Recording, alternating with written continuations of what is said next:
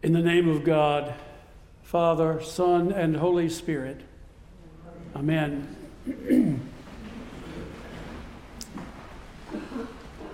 Jesus came to the town of Sychar in Samaria. As we heard in our gospel lesson, this is the place where Jacob's well was located. He sat by the well to rest from his journey. When a Samaritan woman from the village arrived, he asked her to give him a drink. Now, Jews and Samaritans held one another in great disdain. Rarely would a Jew have spoken to a Samaritan. But not only was she a Samaritan, she was a woman as well. It would have been extremely unlikely that a Jewish man would have even acknowledged a, a Samaritan woman. Needless to say, the woman was surprised that Jesus spoke to her at all. And she replied, "How is it that you, a Jew, ask a drink of me, a woman of Samaria?"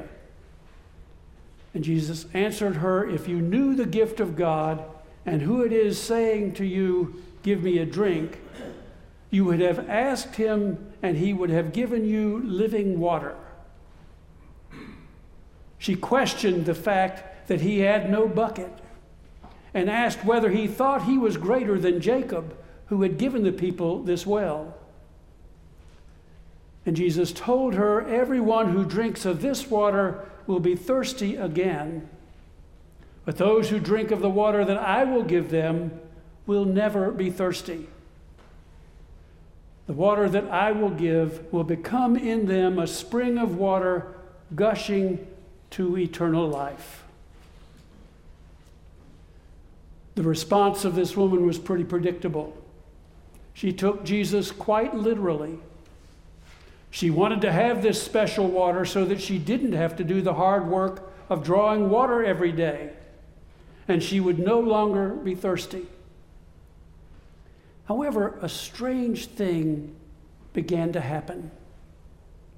As she listened, Jesus began to show this woman that, that he knew all about her, and even though she, he had, even though he had never met her.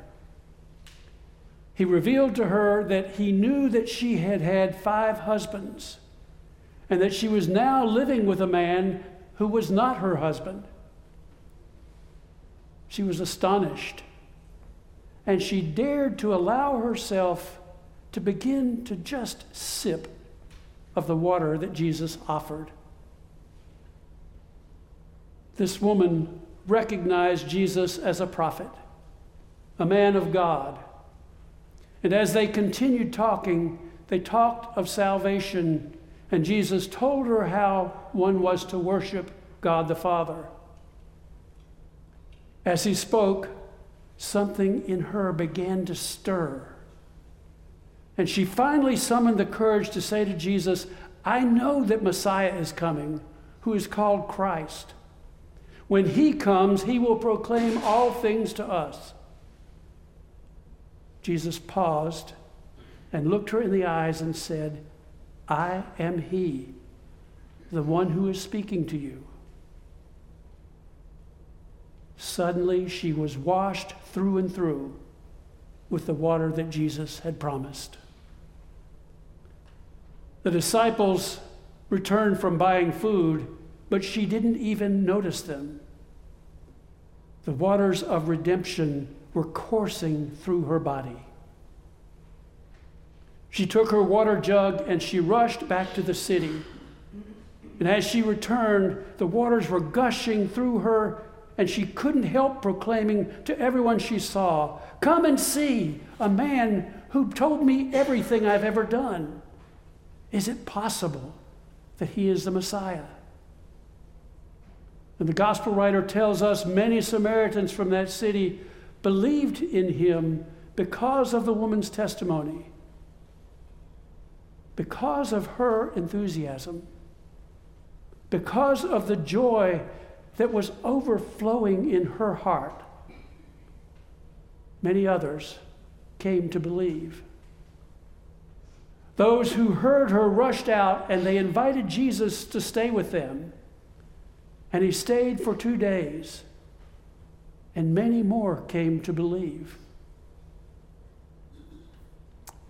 Have you ever had a friend or a family member or an acquaintance that was so filled with joy of, of the joy of their faith that just being in their presence made those around them want to find the source of that joy? I, it's not written in the sermon, but I, I said it this morning at eight o'clock. As I, as I said those words, it, my great Aunt Dietz popped into my head. She was a, a Methodist deaconess and a missionary, and one of the most genuinely loving people I've ever known. Uh, when I would go, she lived across the street from my grandmother, and I'd go knock on the door, and and she would sit, she would open the door, and then she would sit down in the middle of the floor, and I had her absolute undivided attention. I said to my mother one time, "You know, I'm Aunt Dietz's favorite." And she said, "No, I'm Aunt Dietz's favorite." And everyone who was with Aunt Dietz knew that they were her favorite. They knew that they were loved. And the reason they knew that was because that she knew that she was loved, and she loved in his name. My friends, Jesus asks us this morning to drink deeply of the living water of his love. He knows everything you have ever done. He knows the deepest, darkest secrets of your life. Jesus knows what no one else in the world knows about you. And yet he says, "I love you. I love you in spite of your sins. I love you with all of your faults. I love you just as you are. Let my love f- for you flow into you as a living stream," he says. "And then go, offer the refreshment of my love to others. You are my overflowing vessel."